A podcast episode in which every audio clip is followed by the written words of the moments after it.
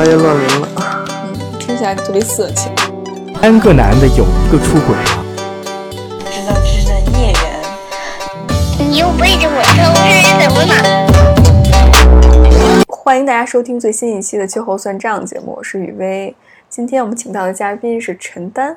跟我们一起分享他自己的人生故事。好，那就让陈丹介绍一下自己。大家好，我是陈丹，我是一个两个孩子的妈妈，同时我在负责一个做乡村教育的公益机构，叫做一公斤盒子。我经常和我群里的小伙伴互动，就我们群里面有很多妈妈，嗯，然后也有很多单身的女性，嗯，她们可能在20-30岁这个年龄段有很多的困惑。那20多岁的女孩没有成家的时候，她会想，感觉自己对婚姻有一些幻想，总是找不到那个适合她的另外一半。那结了婚的女孩甚至有了孩子的时候，她就会觉着自己处于一个非常撕裂的状态，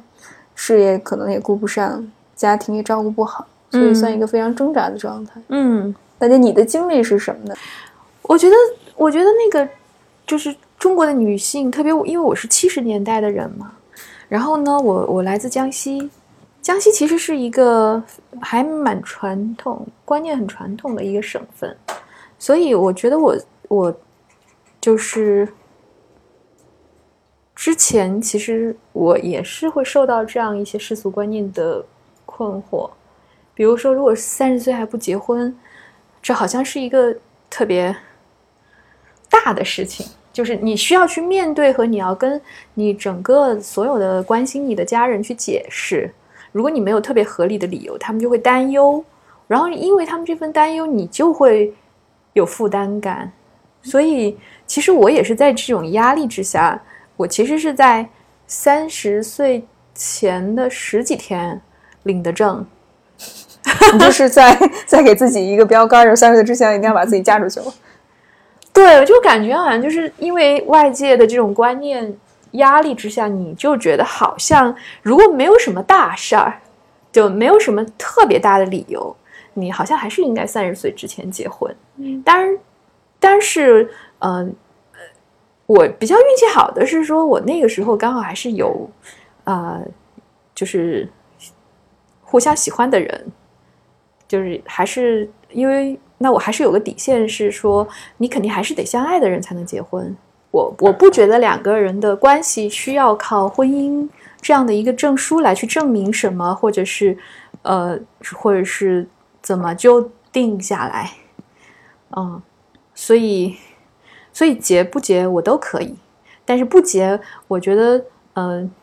就是家人可能会很不可以，那就不如就结，因为我也没有什么损失，但是对他们来说，他们就会觉得非常的安定嘛。嗯嗯，所以我其实是那我男朋友其实也是，就是我现在的先生，其实他也是这个状态，就其实我们也都不是特别在意，所以我其实就有点半开玩笑的，就是我快30岁了嘛，然后我就跟他说，哎，我们结个婚吧，我说我30岁前要结婚。然后他说那好啊，然后我们就预约了一个日子，然后就去领个证。哇，那听起来还是并不是件大事儿，对你来说感觉不是大事儿。就特别有意思的是，08年，因为我是08年4月份结的婚嘛，然后呢，我其实那个时候应该是08年3月份，刚是我职场上比较大的一次变化，就是我当时是在我的好朋友的创业的公司，他刚好要创一个新的部门。嗯，然后我觉得这新部门挺有意思的，就是它也符合我的特质，也是我想要的事情，所以我就跟他说这事我能接，所以我实际上是做了那个部门的创始的部门经理，然后来招人，然后来去开拓公司的这一块的新业务，而且这块新业务是我那个好朋友，也就是老板都不懂的。嗯，然后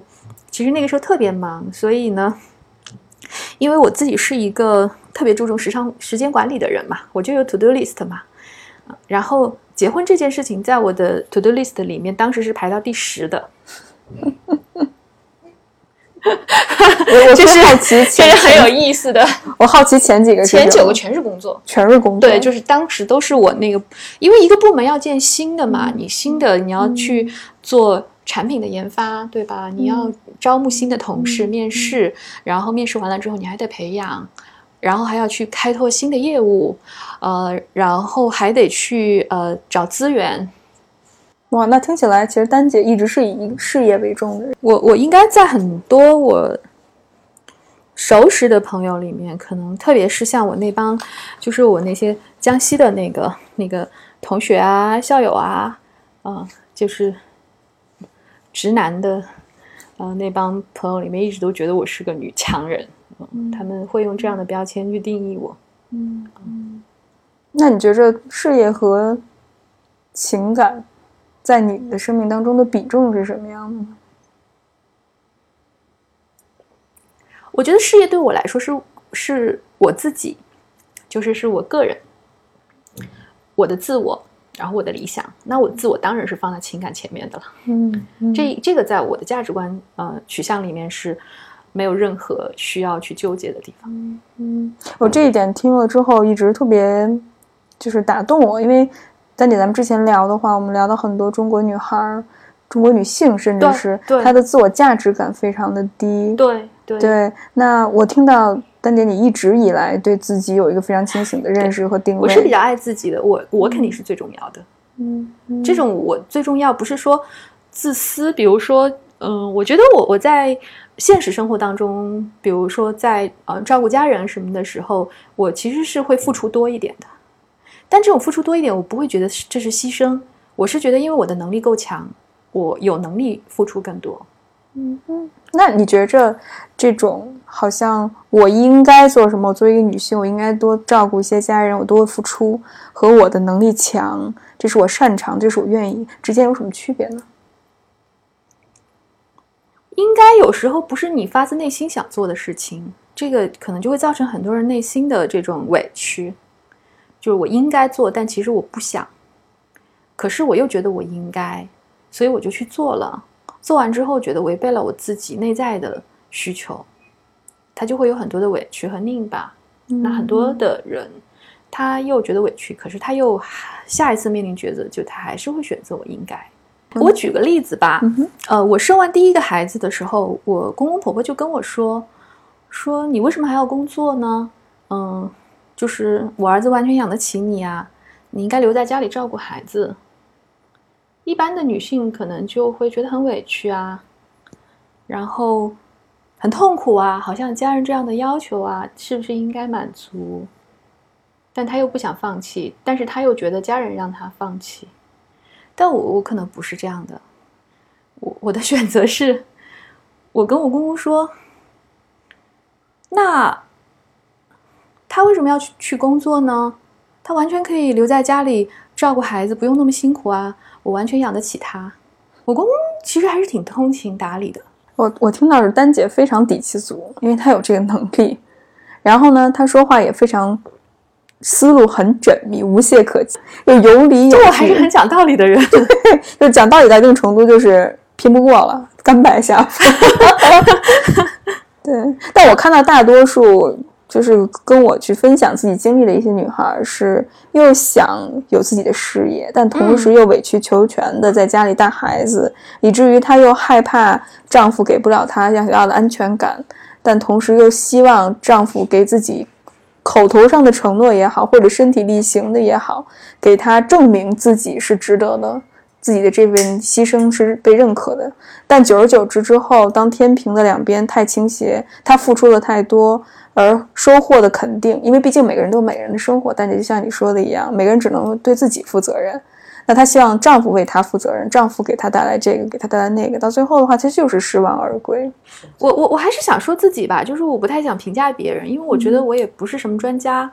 没有什么资格评价别人。我是觉得我会比较尊重我自己的价值。那其实我生完第一个孩子之后呢，最后我还是选择了做了2年的全职妈妈。那个时候是因为我休完产假之后呢，忽然就母爱爆棚。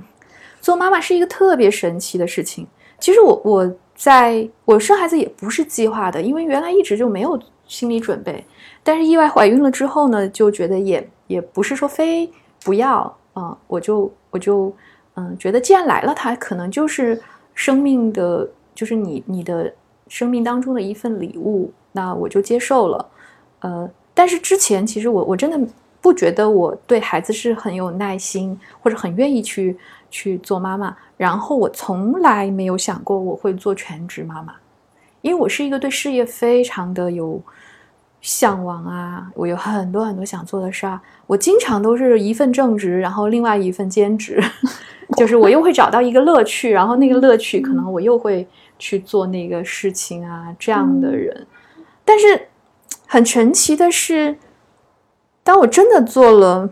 妈妈，然后就是她在我的肚子里，就是10月怀胎生下来，然后再就是喂奶啊，这样之后，就忽然我就觉得我就很想陪着他，我很想就是陪着他这个特别重要的这一段，他也特别依恋你的这一段历程。所以后来其实是我自己选择了做2年的全职妈妈，但那个是在我公公找我聊之后的事情。然后但是我在那个时候我也不会觉得说我现在就没有收入了，然后怎么样，我就得很听我老公的，或者怎么样。那我就会告诉他说，我现在做这个事情，它也是非常非常有价值的。就是我也不觉得，就是那我们就分工不同，你这个阶段你就负责去挣钱养我们，那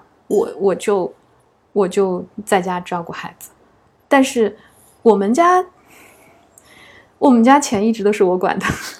就是我做全职妈妈，我不挣钱，那我们家的收入也都是我管的。就是我先生每个月留下零花钱，那所有的钱都得上缴。我不觉得这个是，就我很理直气壮的觉得这是应该的。财务的安全感它肯定是需要的，因为我是个金牛座。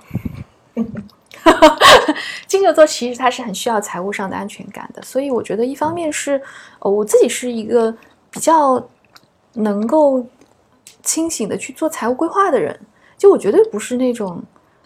就是挣1万块钱我能花1万甚至1万2的人。我从第1年工作开始我就一定会存钱，所以那后来我跟我老公结婚，为什么是我管钱，是因为我老公他不是特别擅长理财，他会真的，他就是那种就赚多少花多少的。他在遇到我的时候，就是我经常开玩笑说他是净身入赘入到我们家的，因为他其实比我还大。我认识他的时候30岁，他30多岁的时候，他既没有存款也没有房子，就净身跟我结婚。那我那个时候，你看，就是如果以世俗的眼光来看呢，就是我有广州户口，然后我还广州有一套房，没有贷款，然后还比他小那么多，就是如果开玩笑，就是我经常开玩笑，就说你这简直就像入赘，对。所以后来，因为我觉得在2个人当中，我更擅长理财，更擅长做财务规划。所以后来当我发现他是那样的人之后，我就跟他谈，我说这家里钱我必须得我管，就是你管的话，你最后能把2个人的钱都给花完了。谁擅长干什么，这个真的是非常必要的。那我自己觉得财务自由是一个人应该非常需要努力的一个方向。那这种自由，一方面我觉得是有理财的意识，比如说你需要有储蓄的意识，还有就是基金定投啊、我是会坚持基金定投的人啊、我是非常赞赏巴菲特的理财，就是我不会投机，就是我觉得理财和投机是不一样的，就是投机是我去炒股，哐一下我可能挣100万，但有可能我在下一次机会里面我亏了200万，但我会就是比较欣赏巴菲特的理念，就是你去做基金定投，你去做长线，然后你要非常稳健。那所以我除了存钱之外，我其实持续会做理财。所以呢，就是那我可能在就是这种就是你过往的这种财务的积累上，你会有越来越坚实的基础。那你有坚实的财务基础，当然你就会有更大的自由度。这种自由度不管是在两个人的关系上，还是你个人在职业选择上。比如说14年我当时是一个咨询公司的合伙人，然后可能我大概每年的收入大概是税后8、90万，但是我那个时候因为一直在自己在做一个助学会，就是以志愿者的身份和朋友发起了一个乡村的助学会。那大概13年左右，我其实就觉得说一直用志愿者的身份没有办法把这个事儿做好，但是我又觉得有很多很多的学校其实它是非常需要帮助的，所以我其实那个时候就觉得说我需要考虑全职，我就开始去找全职的公益人的工作。那所以14年9月的时候，我就来到我现在做的这个公益机构一公斤盒子，然后我也跟就是盒子团队承诺说我会慢慢把我的公司结束掉。但是其实我在盒子的第一份工作，他给我的薪水是3000块钱。我那个时候是一个咨询公司合伙人，同时我是一个非常资深的这种就是咨询顾问，然后也会去讲课做培训，就是会做一些咨询项目，也会去培训。那我上一天课是8000块钱，就我从一天课8000块钱到1个月3000，对，就是8000块钱6个小时，1个小时1500到1个月3000块钱。但我为什么会有底气去做这个抉择，是因为我在之前的这个就是这么，我那个时候已经工作14年了嘛，那其实我有持续的去积累，然后呢，所以我在这个时候其实我是找了一位比较专业的这种财务咨询顾问去做了一下咨询，就是如果我做这个抉择对我整个家庭的财务的影响大概是什么。然后我看了一下，觉得这个结果还是能接受的，就是它不至于让我的家人为这个选择就好像会面临非常大的窘迫，就是我前面的积累还是可以给他们一些基本的安全感，比如说父母的医疗啊，孩子的教育啊，还是有基本的保障的。那我就觉得你看就是那些基本的有了，那无非就是说你日常的这个消费是需要受一些影响。所以我就跟我儿子说，哎，我不好意思，就是妈妈做了这个决定，然后对你的影响就是你以后去出门买东西一定得看价钱了，就是你就失去了就是日常买东西不用看价钱的这个自由了。因为我们家就是我跟我先生都不是一个特别对物质特别有欲望的人，所以我们不会有特别奢侈的消费，那就是作为一个普通老百姓的正常的出门吃个饭啊，去超市买点东西啊，或者孩子买个玩具啊，就在过去是真的不看价钱，从来不需要看价钱。然后我们其实原来过着可能是中国很多的中产非常正常的生活，暑假可能就是去欧美旅游啊什么的，那寒假可能就去泰国度个假呀，就是反正每年至少走2个国家，然后国庆什么的就国内有啊，就是原来是就是那样的一个生活。但是日常其实我们在物质生活上是非常简单的，就是我这种就是年薪差不多100万的时候，我也不会花钱去买奢侈品啊那些东西。对对，那些东西对我没有什么意义，价值不一样。听到其实对于丹姐来说，物质方面的追求，保持最基本的。对，基本舒适就好，但其他的可能就是只是一个数字罢了。对，然后那对于丹姐来说，可能更重要的是这种自我价值感。对，体现在不管是做咨询也好，之前咨询公司也好，对对，因为我是学管理出身的嘛，所以咨询算是把我的专业发挥到比较的极致的一件事情。然后后来又开始做乡村教育，关注这方面的公益事业。对对对，就是乡村教育这个事情其实是从2006年开始做的，就是当时有几个好朋友，大家觉得说可以做一些力所能及的事情，就做得很小，大概1年可能资助最开始可能是80，后来100，然后到后来就是120个孩子的助学金，就反正就维持在这个规模。但是因为在交流过程当中，其实学校会有很多新的需求，你每次访校你也会看到说就是其实有很多他们需要的，我们觉得孩子成长比较基本的这样的一些需要，但是可能他们都没有，所以就忍不住想做更多吧。我觉得乡村教育这个事情就是个坑，就你一旦跳进去了，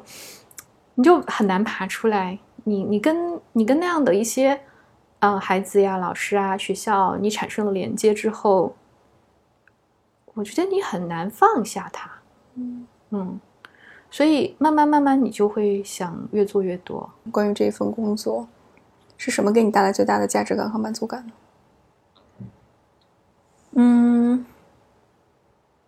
我其实一方面我觉得我父亲对我影响挺大的，因为我父亲是一名医生，他是60年代的大学生，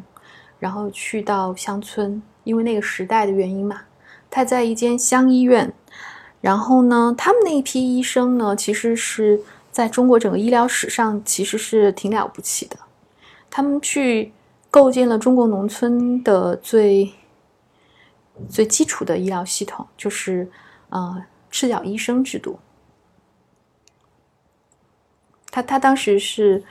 就是医学院的本科生，然后去到乡村，然后去培训那些赤脚医生，帮助他们去具备了一些基本的一个医疗的技能。然后赤脚医生制度在就是70年代其实是就是帮助原本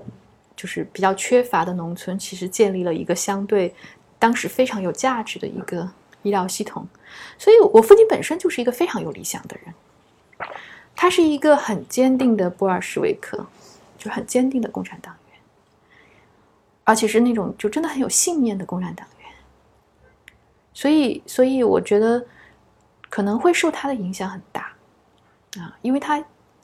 一生都是特别的受人尊重，然后他也做了很多的事情，包括他去世的时候就会有很多很多的人就从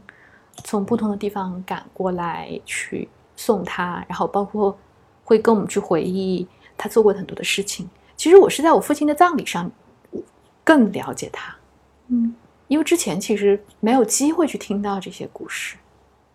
然后我大学毕业的时候呢，我父亲就给我说了一句话，他是要做一个对社会有用的人。我们有的时候听觉得这句话特别的老套，你知道吗？但是我觉得我们70年代的人其实是挺理想主义的一代，就是我们是在80年代理想主义的整个的空气下长大的。其实80年代是中国最理想主义的10年，所以我们是真的是在这种诗与远方当中去长大，我们憧憬着美好的社会。因为我出生的时候刚好就文革结束，然后接下来改革开放，就是整个国家开始一点一点的去复苏。所以其实我去见证了这个国家从一片废墟当中去复苏，慢慢就是开出花来的那种，然后不管是经济还是思想还有文学，80年代也是文学非常非常繁盛的这样的年代。现在像乐队的夏天，对吧？摇滚乐，每个人都在怀念90年代的魔岩三杰、红磡的这个体育场。其实我的整个少年时代都是在那样的空气下去长大，所以我觉得就可能我就一直是在理想主义的这种氛围下长大，再加上家庭又是这么有理想和信念的，所以我从来没有一时觉得工作就应该挣多少钱，或者是获得什么地位，或者是被他人认可，没有这些想法。那丹姐，你在做乡村教育的过程当中，有没有遇到一个困难让你觉着真的很难度过？哎，我说一句话你别生气哈。说我们酒都喝了，随便说。发表什么人生？来，先碰一个，先碰一个。来，丹姐说说。其实我觉得，很奇怪的是，大家都很喜欢这样的叙事。去访问一个人，然后是你在过去是不是克服了千难万阻，然后迎难直上，然后就最后终于怎么就是走过来啊，什么什么的。我在加入一公斤盒子之后呢，其实经历了很多这样的一个叙事。就为什么一定是要用这样的思维呢？我说我没有这样的想法。其实对我来说，每一个未知都是挑战和探险。就所以对我来说，我不会是说一个一个的困难，然后我去克服它，而是我从一个起点出发，我去完成了一个挑战，就是非常棒。然后但我肯定不会停，我需要去寻找下一个挑战。所以其实我的整个在盒子的历程当中，其实我觉得我更多的会是觉得它是一个很有意思的冒险。因为2014年我36岁了，我36岁进入公益行业的时候，我对这个行业其实几乎是一无所知的。然后进入一个新的行业，然后我会接触到大量新的信息、知识，认识一些跟之前完全不同思维的人，跟他们一起工作，然后去完成一些新的工作的目标。然后公益的工作目标的评价标准跟我以往商业的也是完全不一样的。就是我会觉得这是非常新鲜的旅程。就是每年我都在经历新的东西，然后我都完成了新的挑战。其实这是特别让人喜悦的历程。我没有那个苦大仇深的叙事。这个是因为这样，丹姐，是我可能问这个问题更多的是因为很多人有这个问题。比如说现在我了解到我周围的朋友，不管是在职场上也好，或者是在家庭生活当中也好，遇到很多的困难。所以我在想，比如丹姐，你作为一个活得非常通透豁达的人，你会给他们一些什么样的意见？可能并不只是从你本身的这种职业发展的角度来说，可能是更多的是给晚辈一些意见和建议。但是你刚才问到我这个问题的时候，我更想聊的是关于这个思维模式。就是丹姐，当你说到如何能有一个更不同的角度去看待所谓的苦大仇深，那我们完全以冒险的精神把它当成一种挑战和机遇去看。我觉得这一个思路特别，我觉得我其实最开始并没有很意识到我思考问题的方式，或者我处理问题的方式跟很多人不同。其实是后来在就是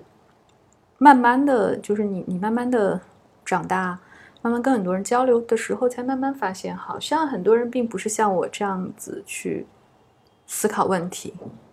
所以后来我再去看，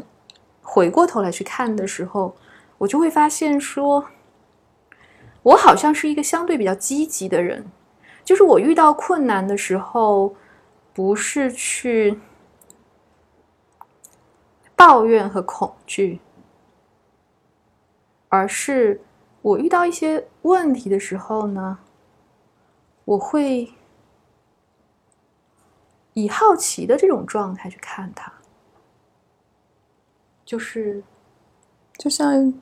对你刚刚说冒险精神，我就会把它视为一个挑战。然后呢，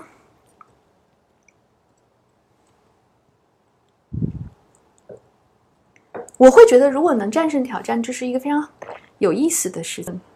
我觉得这个回归到我们刚才聊的丹姐这种自我价值感的问题。就很多人是害怕失败，所以他总是在自己的舒适圈里待着，然后去寻求外界的认可。久而久之的话，就会陷入到那种自我怀疑的状态里面。但是丹姐你其实一直在挑战自己，你没有把这种，我也不喜欢失败啊，失败我也很伤心，我也很难过啊。然后遇到失败之后我就觉得不行，我一定得再努力把它赢，就是我这次输了我下次一定得赢回来。但是你会有这种拼劲儿和挑战冒险的精神，会让你兴奋。我这是不断的去挑战自己然后获得认可的一种证明自己很好的方式。对，我很喜欢我之前看过的一部电影，那个就韩国一部电影，讲那个一群的音乐学校的孩子，那他们其实当时也是经过很多的努力，然后就失败了，就很沮丧。他们的老师就跟他们说，如果你们现在就放弃了，那这个故事就是一个失败者的故事。可是如果你们现在不放弃，你们继续努力，哪怕你们下次还是输，你们再努力，等到你们赢得了比赛，或者你取得了一个成绩的时候，那前面的这两次失败都会成为你们故事当中非常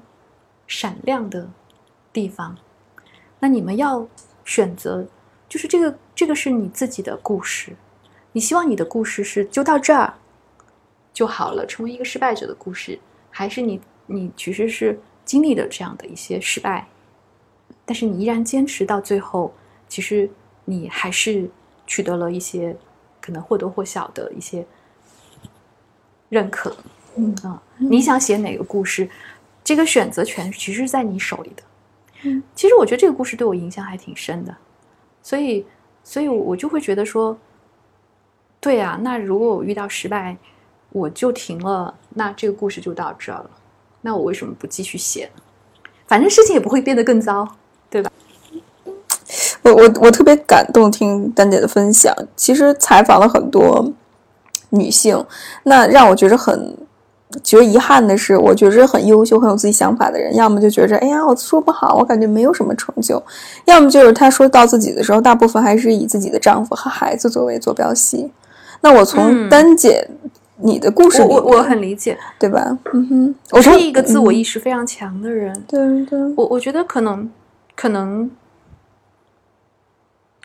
还是要非常感谢我的家庭吧。我刚出生的时候是在我外公外婆家长大，然后那个时候就是外公外婆特别的宠我，然后我有很多的表哥表姐，我有10几个表哥表姐，就大家都对我很好。然后后来我是5岁回到爸爸妈妈身边，那我觉得我父母也是比较尊重孩子的，他其实给了我非常充分的自由度。我举个例子吧，就是我高中的时候，每个人高中的时候可能都会有一些暧昧的小情感，对不对？对，那我那个时候其实是跟我们班一个男生关系挺好的，就会有人跟我妈妈告状说，你女儿跟别人谈恋爱。那在我们当时那个就是90年代初的那个环境下，大学谈恋爱父母都是不太同意的，就对，就是大学就不要谈恋爱，但是一毕业最好就结婚生孩子什么。 对，所以其实如果是在很多的家庭，其实孩子就会受到非常严厉的斥责，觉得你学坏了，你谈恋爱成绩一定会变差或者什么的。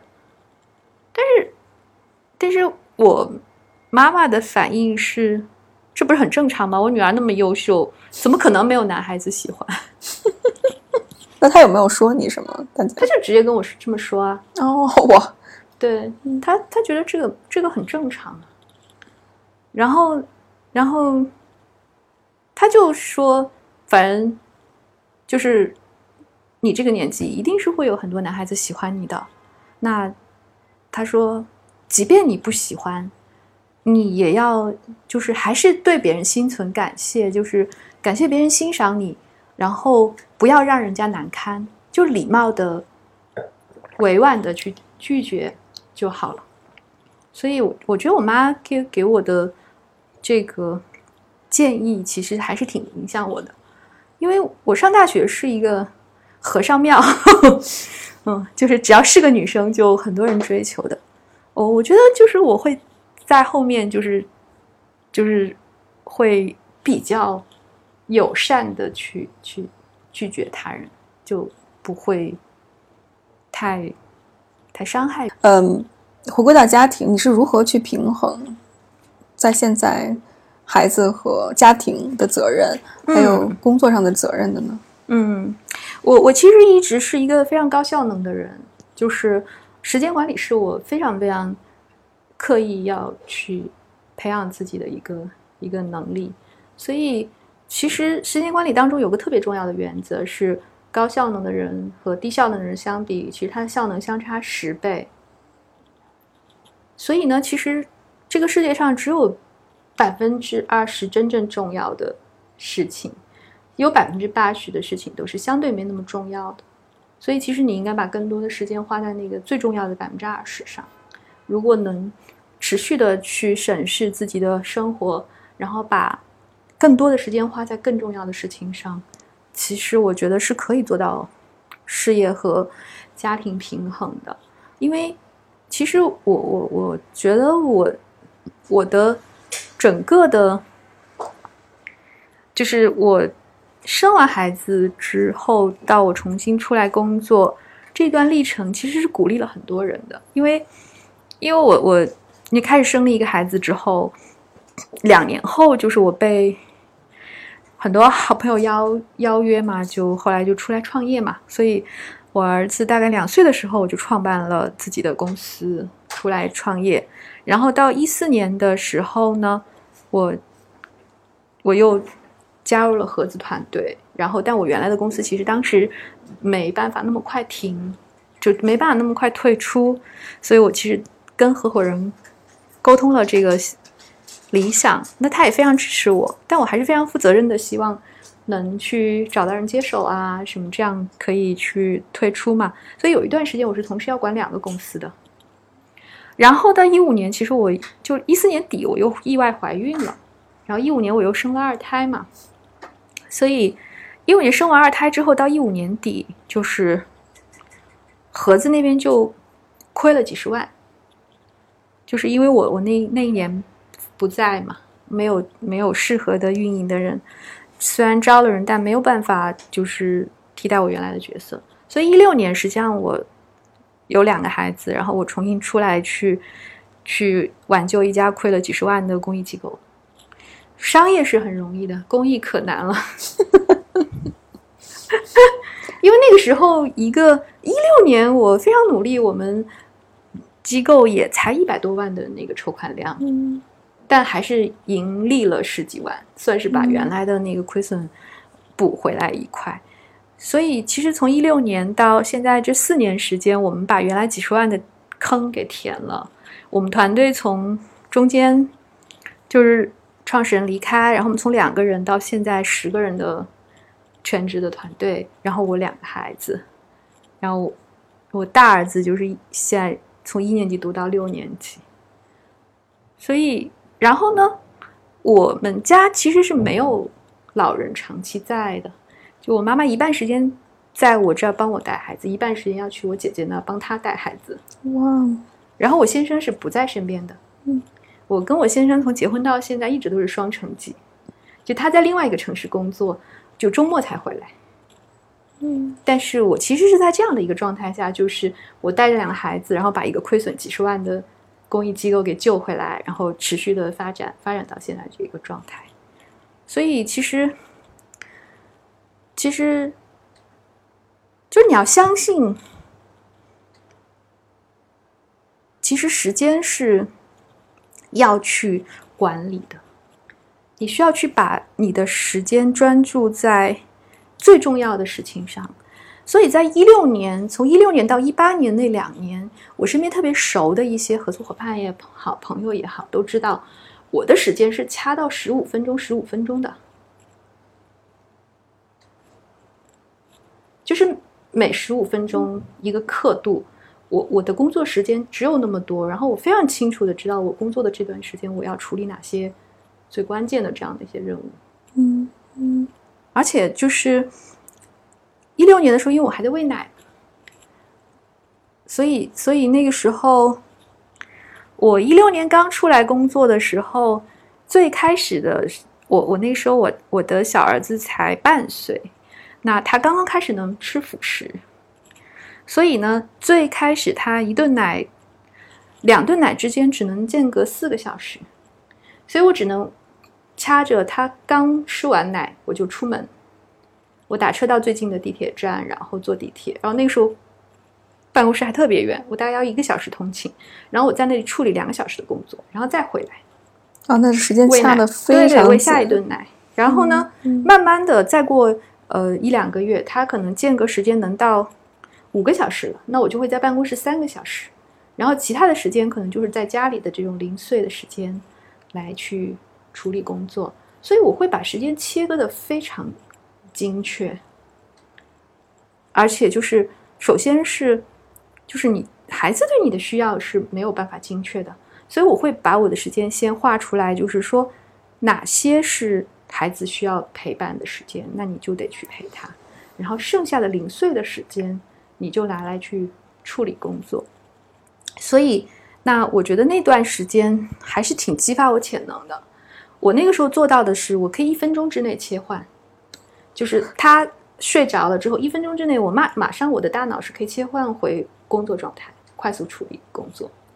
啊，就是我那个时候是需要做到那样子的状态的。那有没有一些时候当机的时候就是没有吗？肯定会有啊，就是孩子突然生病啊什么的。那你会抱怨吗？但会觉得需要一些，因为我是看到很多有孩子的妈妈，他们特别渴望身边有一个帮助，特别是自己的另外一半。其实最紧张的2年没有时间去想，我可能是一个比较理性的人，然后那个时候太忙了，我觉得太多时间处理情绪挺浪费时间的，所以其实最开始2年其实是没有太多的时间，就还有时间抱怨，有这时间不睡一会儿对，我那时候睡得也特别快，就是抓住很多的时间去睡觉，然后你的睡觉时间可能就会很零碎嘛，所以你其实要抓住很多的时间去保证睡眠休息。所以其实我觉得我那个时候没有时间抱怨，太忙了，就时间太满了。你之前提到过的丹姐就是关于这种责任的问题，责任心的问题，我做什么我就为他负责任，我觉得是为自己负责任，就是为自己负起责任，以及为自己的决定负起责任。就是我记得曾经我的一个好朋友，他是一位咨询师，其实他曾经说过一句话，就是很多的人为什么会抱怨，其实是因为他不愿意为自己负起责任，他不愿意为自己的决定负起责任，所以他希望把责任推到别人身上，然后自己成为一个受害者，这样他心里就能平衡。但其实这样他其实也不快乐，他也很痛苦，所以其实他就会说到，其实当你处于这个状态的时候，其实你是需要去调整的，就是你要停止受害者的心理，然后呢尝试去为自己的选择，就是这不是命运，这是你的选择，然后为你的选择负责。那丹姐你怎么看，就是最近一段时间对于特别是近这1-2年吧，对于女性的性别角色的这种讨论，从82年的金智英那部电影就讨论如何这种女性要奉献自己的事业而换取家庭的和谐，到日剧有一个日剧叫《坡道上的家》，就是她妈妈把孩子给弄死了，然后会觉着母性对于人是很压迫的，所以很多像我这个年龄段的人吧，就是20多岁年轻人就特别恐婚也恐育。你是怎么看这个现象的呢？我觉得确实中国社会对于女性是非常非常的不友好的，就是女性更多的会被赋予工具人的角色，就是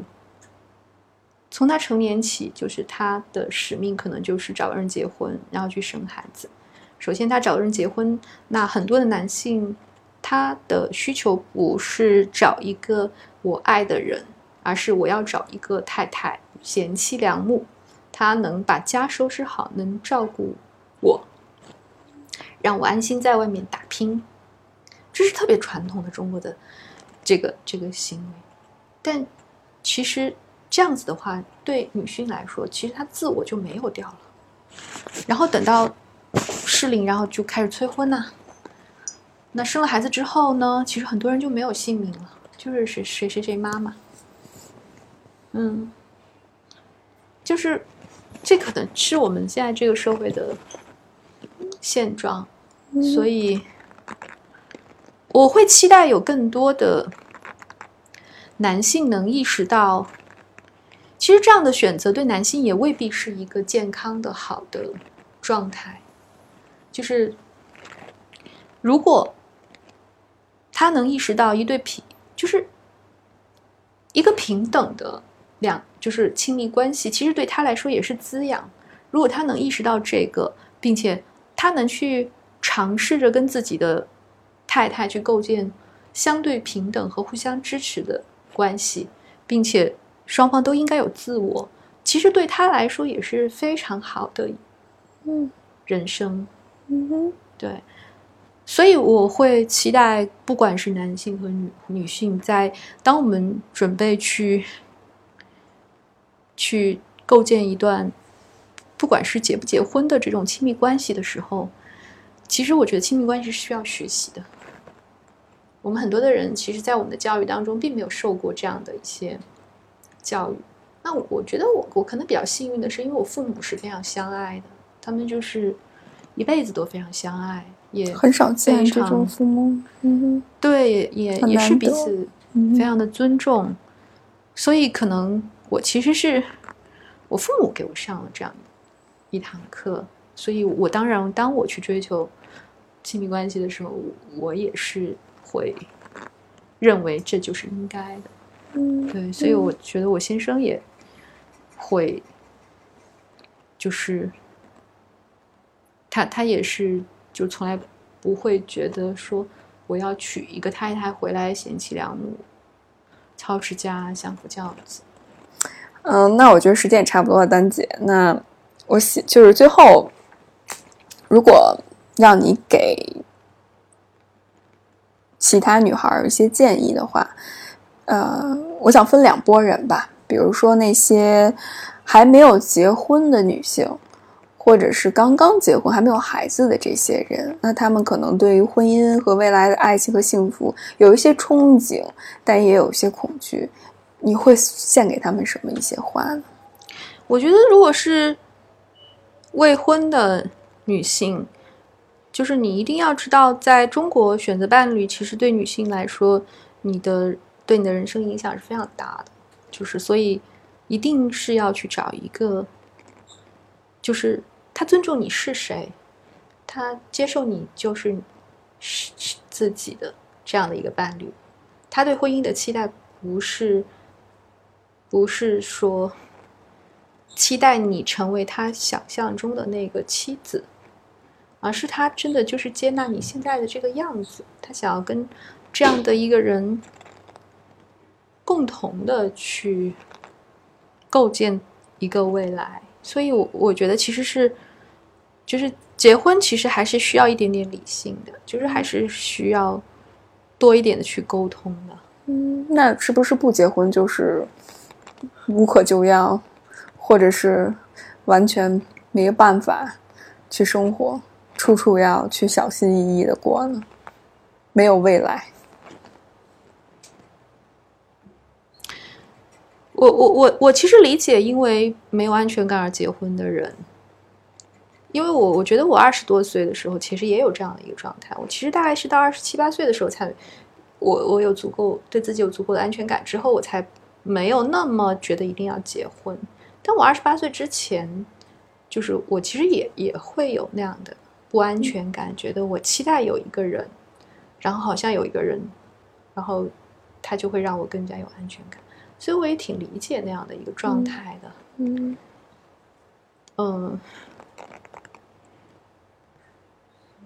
而且我觉得有一段好的亲密关系其实还是确实挺给到你滋养的。我觉得我先生还是挺给我能量的吧，就是因为他很尊重我想要成为一个什么样的人，所以也不必那么恐惧婚姻，但是可能我觉得可能是需要跟他共同的去学习，因为男性可能在此之前他也没有想过应该是那样才会是一个好的亲密关系，所以两个人可以共同去学习和探讨。所以但是不要觉得我一定要就是一定，我自己是会觉得一定不能跟自己不爱的人结婚。还不如不结婚。对。因为相爱的人都很难撑过柴米油盐，不相爱那不是更难受吗？是。我觉得对结婚的人，婚姻也好，做妈妈也好，我觉得它也是一个挺大的功课，所以不要一遇到问题就想着要离婚啊或者什么呀，就是其实还是大家可以尝试努力去共同的学习和成长。那些对于已经结了婚有了孩子的女性现在挣扎在婚姻和事业当中，有一些建议或者是意见呢？好好学习时间管理，家庭和工作是可以平衡的。但是我觉得我也看过一些文章说什么家庭和事业平衡就是个伪命题啊，或者是哪有什么家庭和事业的平衡，我看过类似的文章。那我自己会觉得他们陷入了一个误区，觉得所谓家庭和事业的平衡是家庭也要做到像全职妈妈那么完美，事业要做到像不生孩子的人那么完美，那当然没有办法做到了。对，所以要理解的是，所谓的平衡是你得在两个事情当中去分配你的时间，所以你不能跟全职妈妈去比你作为一个妈妈是不是做得比她好，或者你不能跟一个年轻25-26岁的人去比你是不是比她投入更多时间，然后把工作做到极致。我觉得选择合适的目标是很重要的。我看到这几年其实我还是给了我身边很多的朋友一些力量的，所以这个也是我其实挺愿意去做一些分享的。比如说我有一些朋友本来他在原来的公司工作非常的好，他也是非常好的中层，然后也有机会往上走，但他就跟我说，他说我不想往上走，因为我马上准备怀孕生孩子，我觉得我可能就没有精力了。我那个时候就会很坚定的告诉他，其实不会啊，就你看我都不是升个中层，我直接是去救一个亏了几10万的一个机构，所以我就跟他说，你要相信你可以在这两者之间找到一个平衡的。而且我觉得做妈妈这件事情其实对很多的女性是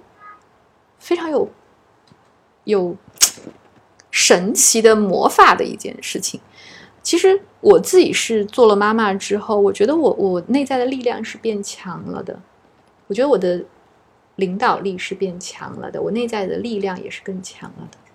所以我也会相信说其实其他的妈妈她也是可以做到的。所以我当时就鼓励了她，之后她就相信了，然后她就跟她的老板沟通说我愿意，然后就有机会去做。然后她后来生了孩子之后，她成了跟我一样勇敢的妈妈。她孩子2个月之后，当时公司有一些非常重要的事情需要她，她就出来培训了。现在她成为了他们公司非常非常棒的一个就是领导人。然后她又在鼓励他们团队很多年轻的女孩，我觉得这是一件特别美好的事情。就是因为中国社会整个对女性都是否定的。我特别有意思的是，我小学3年级的时候，我当时数学竞赛拿了我们全县第一，但是老师高兴之余就会直接在我面前说，就是一群参加竞赛的就是女孩是非常少的，其他都是男孩，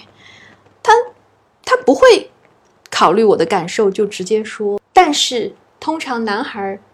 会在后面就会越来越好，女孩到高年级的时候就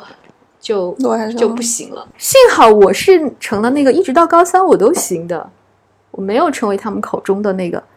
但其实我听到这样的一些言论的时候，我就特别不舒服，就是我一直到高3证明了你们这些话是错的，对吧？但是当时你没地儿说理去啊，我从3年级开始到高3这么多年，你没地儿说理去。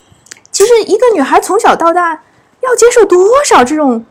来自社会的恶意的否定啊。其实我现在也我其实自己没有觉得自己做了多了不起的事情，但是我确实看到说很多人会看到说，天哪，你怎么能做成这样，你怎么能自己一个人带了2孩子，然后你还能去管一个机构，这个机构还持续的在发展。我看到很多这样的声音的时候，我会知道说，原来我会让很多女孩看到可能。对，这个很重要，榜样的力量。我觉得另外一个是我自己是会觉得说，女性有权利去决定自己想要什么人生。我不希望听了我的故事觉得所有女性就应该，如果你喜欢你享受做一个全职妈妈，你就去做一个全职妈妈，前提是你内心就是你内心的事，坦荡荡。因为我也有一个好朋友，她就真的非常享受全职妈妈。其实你也会看到她很她内在的能量感是非常充足的。所以我是觉得说，最重要的是你遵从自己的内心，能够去选择，就让个人解放，让每个人回归到自己想回归到的那种生活状态里面，而且能够自洽。就是我觉得女性要相信自己是有这个权利的，我有这个权利选择。其实我觉得黄先生有一个还挺浪漫的事情，还挺值得说的，就是他跟我谈恋爱还没结婚的时候，他曾经跟我去说过一个故事，阿瑟王被抓走了，恶魔就说，你要回答我的问题，就是女人最想要的是什么？如果你能就是答对，就可以救回阿瑟王。然后呢，只有森林的女巫知道怎么把她救出来。她找到那个女巫之后，就那女巫就是非常非常的丑陋。女巫就说，如果你想救出阿瑟王，我可以告诉你方法，但是你要娶我。然后忠诚的骑士为了救阿瑟王就答应了，就是同意娶女巫之后，女巫就告诉他说，女人最想要的是自己能决定自己的命，然后就救出来了。那他就遵守承诺娶了那个女巫。然后在婚礼的那天晚上，就发现新娘是一个非常非常美的女人。女巫就跟他说，就他受了诅咒，要么就是选择晚上跟他在一起的时候是这个样子，然后白天就是还是原来的样子，要么他也可以选择白天见到其他人的时候是非常美的样子，然后晚上在家的时候就是恢复到原来那个可能非常非常难以接受的这样的一个样子。后来骑士就说，你不是说女人最想要的是自己决定自己的命运吗？那么我把这个选择权交给你。然后当他说这句话的时候，那个诅咒就解除了。我觉得当时其实我就会觉得说，他是一个非常值得去就是长久的在一起的一个伴侣。他也确实做到了，就是不管我选择做全职妈妈，还是我选择创业，包括我可能就是把这种年收入近100万的公司关掉，去拿一份很低的薪水，他都接纳。他不会觉得说他有权利去干预这个事情，他觉得这就是你自己的事情，你就过你自己想要的人生就好了。漫天的是非，做我的真